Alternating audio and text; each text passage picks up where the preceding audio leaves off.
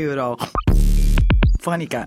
Eurofonica, il format che parla di Europa in modo facile, semplice e veloce su tutte le radio del circuito raduni. Eurofonica. Oltre 30 radio universitarie in tutta Italia.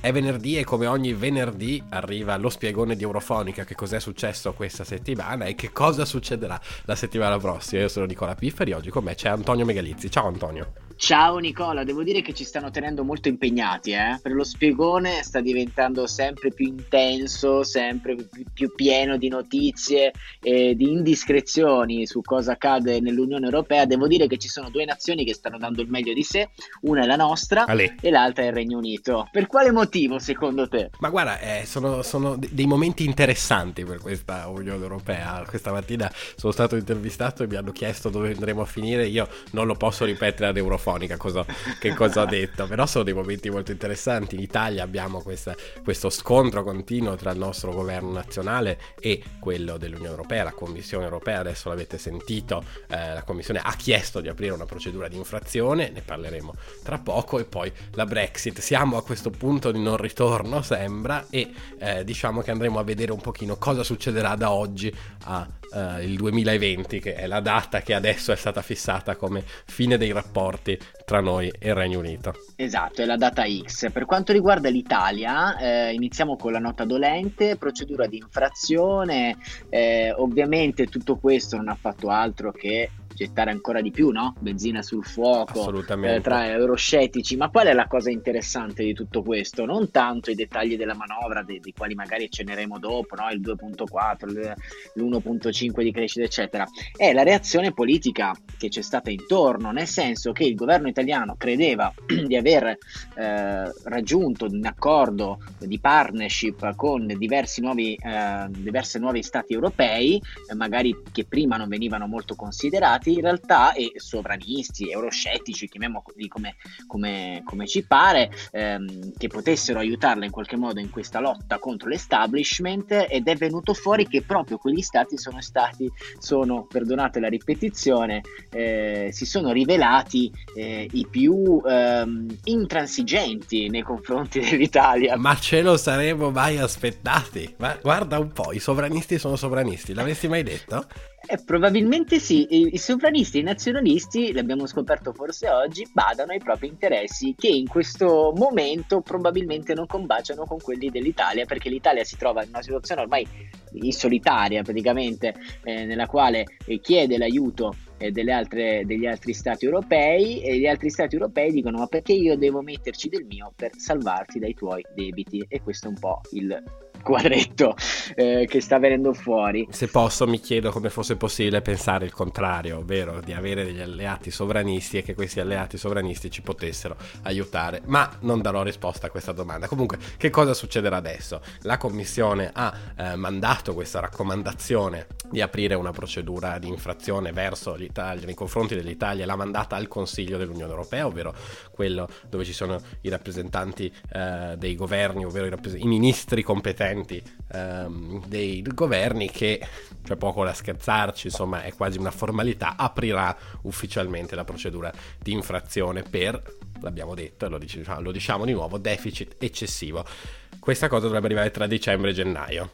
Esatto, ricordiamo una cosa, eh, una nota meno dolente e una abbastanza dolente. Quella meno dolente è che fortunatamente eh, le procedure di infrazione sono eh, dei processi molto lunghi e settati in modo tale da eh, creare un dialogo informale che porti ad un accordo prima insomma della, della, punizione, chiamiamola così. Ci sono appunto di solito e ci saranno probabilmente tra 3 e 6 mesi di tempo per esatto. metterci la pezza prima che effettivamente ci sia la sanzione. È un po' per spaventarti, no? come la professoressa che minaccia di darti una nota. Il problema è che poi quando te la dà la nota e devi tornare a casa dai tuoi genitori e spiegarle il perché.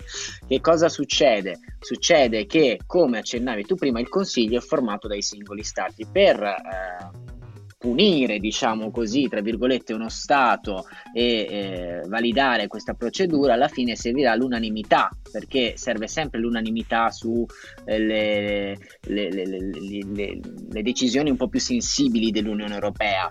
Eh, il problema dell'Italia è che non ha nessuno Stato che in questo momento voglia eh, supportarla. Al contrario, e questo è veramente paradossale, di Ungheria e Polonia che hanno fatto delle cose magari indicibili. Un pochettino più gravi, ehm, parliamo dell'indipendenza dei, dei, giudici, delle violazioni di diritti umani, insomma un bel po' di un curriculum abbastanza ricco, eh, che però promettendosi a vicenda di salvarsi non, praticamente non verranno mai punite. Invece l'Italia probabilmente, essendo da sola, perché anche Orban, che a settembre era venuto ospite del nostro ministro degli interni, si erano fatti selfie, già sei il mio idolo, sei il mio dio, eccetera, eccetera, ha detto la, tre giorni fa ah ma eh, a me non interessa niente che rispettino le regole anche loro. Quindi insomma la situazione è un po' buia, speriamo di venirne a capo presto. Il Premier Conte in ogni caso oggi ha rassicurato tutti dicendo eh, ma no, noi adesso sistemeremo due o tre cose, anche il ministro Savona che era quello che voleva uscire dall'euro, l'avevo scettico, no, adesso rimandiamo la stessa lettera,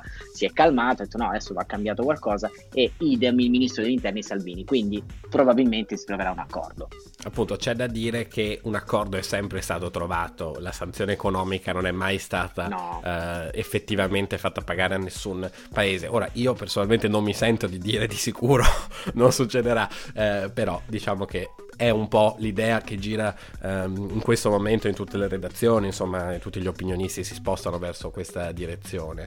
Il problema vero e proprio però è un altro, ovvero sì, forse paghiamo la sanzione, ci penseremo sicuramente tra un bel po' di tempo, il problema che ora viviamo è la risposta dei mercati, la risposta eh, generale dell'Unione Europea alla situazione, giusto Antonio? Esatto, perché eh, la questione che magari il governo non ha ancora messo a fuoco, l'ha messa, fuori, l'ha messa a fuoco volontariamente dal punto di vista opposto, da una prospettiva opposta, è che i mercati non sono eh, tre o quattro ingiacchettati, incravattati eh, nelle, a Piazza Fari che giocano con le vite eh, di noi eh, cittadini. In realtà i mercati sono i cittadini stessi e quindi ci sono del... Eh, ne parlava anche per esempio il Presidente del Parlamento Europeo Tajani qualche giorno fa, diceva uno che ha comprato 10.000 euro di titoli di Stato italiani a maggio adesso si ritrova con questi titoli che valgono 8.000 euro. Insomma sono anche persone che hanno eh, una, una possibilità di spesa eh, o nella media o sopra la media, ma questo può anche toccare i mutui,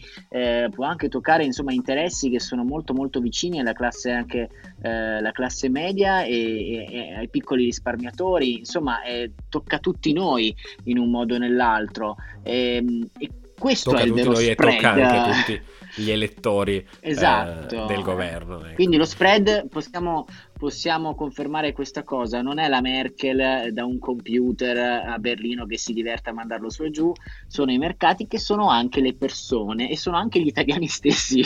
Quindi ragazzi, togliamoci dalla testa quest'idea, eh, perché se sale lo spread eh, le conseguenze eh, possono essere anche abbastanza, abbastanza pericolose.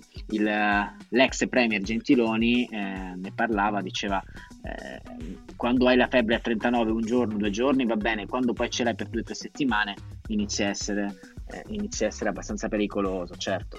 Assolutamente. Bene, cambiamo argomento, parliamo dell'altro stato di cui vi abbiamo detto all'inizio, l'altro bambino problematico che ha ah, sì. dei problemi di rapporto con la famiglia dell'Unione Europea, stiamo parlando del Regno Unito. A che punto siamo? Siamo al punto in cui Theresa May è stata a Bruxelles, ha parlato con Jean-Claude Juncker come era previsto, tornerà di nuovo anche domani ehm, e tutto questo farà partire eh, diciamo un nuovo ciclo di, di di, conseguenze eh, che porteranno appunto all'uscita definitiva eh, del Regno Unito dall'Unione Europea. Ci sono alcune date, giusto Antonio, da ricordare? Sì, ehm, sarebbe marzo 2019, che però è un po' troppo imminente, quindi questa stretta eh, sicuramente sull'accordo finale eh, permette all'Unione Europea di avere il coltello dalla parte del manico. Ricordiamo che poi ehm, il 2020, il 31 dicembre 2020 sarà la conclusione di diversi rapporti eh, finanziari e economici tra Regno Unito e Unione Europea, semplicemente perché il budget si eh, ovviamente si programma di 7 anni in 7 anni, quindi c'era un budget 2014-2020 che il, ehm, il Regno Unito dovrà rispettare e la Corte di Giustizia ovviamente dovrà legiferare anche una volta uscito eh, per questioni del Regno Unito, insomma dall'Europa per questioni relative al libero mercato. E quindi sono delle date anche la questione dei cittadini, insomma entro il 2020 dovrebbe essere, eh, dovrebbe essere sistemata. Dovrebbe, dici giusto, perché c'è chi dice non ce la faremo mai. Eh, Michel Barnier, il capo dei negoziatori sì. appunto dell'Unione Europea, ha detto no, no, no, non ce la faremo mai, potremmo estendere questo periodo di transizione addirittura al 31 dicembre 2022. Esatto, a proposito di eh, capi, di negoziatori, eh, oggi il The Guardian ha pubblicato una dichiarazione del, te lo ricordi Rab, il sottosegretario? Me lo ricordo, me lo ricordo. Segretario di Stato alla Brexit che si è dimesso. Facendo ciao ciao con la manina. Oggi lui avrebbe detto una cosa del tipo, guarda, alla fine di tutto mi sa che era meglio stare in Unione Europea che uscire con questo accordo. Il che è tutto dire, perché se lo dice chi ha guidato i negoziati negoziati della Brexit del Regno Unito.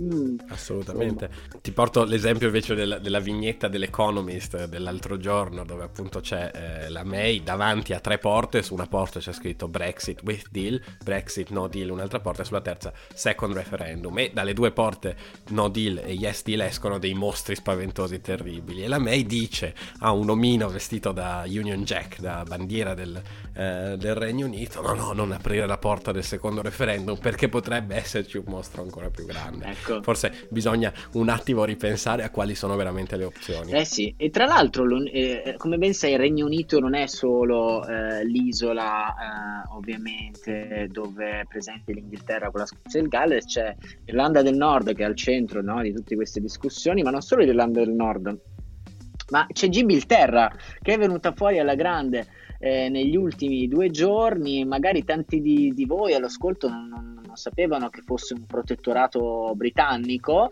eh, nel territorio, sul territorio spagnolo, potete immaginare che tipo di situazioni abbia scaturito eh, questa questa posizione geografica di Gibilterra anche alla luce poi dell'accordo che dovrà essere preso con la Brexit. Assolutamente, è una situazione che è simile a quella dell'Irlanda del Nord, ma molto più problematica, perché se l'Irlanda del Nord comunque in qualche modo è vicina al resto del Regno Unito, pensate a Gibilterra che è parecchio lontana e se viene tagliata fuori dalla Spagna eh, e logicamente è già tagliata fuori dal Marocco dall'altra parte, diventa veramente una specie un di cittadina chiusa nel nulla e tanti saluti. Eh sì, diventa un enclave. Comunque, eh, vedremo un po' come evolverà la vicenda. La sensazione anche insomma a Bruxelles è che al momento insomma l'Europa eh, sia sicura di portare a casa un accordo molto molto più vantaggioso di quello insomma, di cui si pensava all'inizio e magari sperando che questo faccia un po' da monito eh, per, per varie, i vari governi un po' euroscettici che hanno lanciato il sassolino e poi hanno solo diciamo minacciato una probabile tu dici che funzionerà come monito?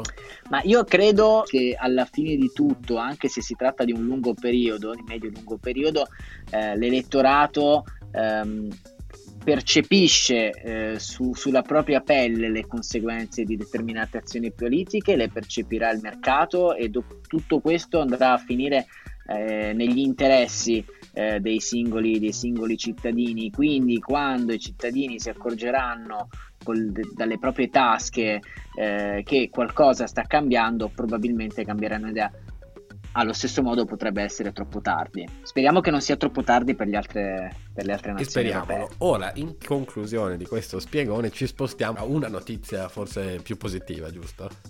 Sì, esatto. Allora, l'Ocse eh, per una volta fa anche un po' le, eh, fa anche un bel po' di elogi a, all'Italia, non solo l'Italia, eh, bisogna dire, anche, anche la Spagna e, e, l'Olanda e Cipro addirittura, perché eh, se seppur vero, la notizia di per sé è abbastanza tragica, nell'Unione Europea è stato calcolato che eh, mille, un milione e duecentomila morti ogni anno sarebbero evitabili con migliori politiche di salute pubblica e una maggiore assistenza sanitaria, l'Italia ehm, è però tra i paesi più virtuosi e quindi eh, le morti prevedibili in Italia eh, sono eh, minori rispetto alla media UE. E questo devo dire che è una bella notizia. È una bella notizia e noi su questa nota positiva, su questa bella notizia ci salutiamo, vi ricordiamo che potete ascoltare ogni fine settimana il nostro spiegone sulle radio universitarie raduni e poi logicamente trovarlo su Spotify e iTunes ogni venerdì pomeriggio insieme a tutti i podcast che escono tutti i giorni con la migliore notizia, la notizia più importante della giornata a tema europeo. Grazie Antonio per aver chiacchierato con me, grazie a voi per essere stati collegati e aver ascoltato quello che vi abbiamo raccontato. Ci sentiamo la settimana prossima. Eurofonica.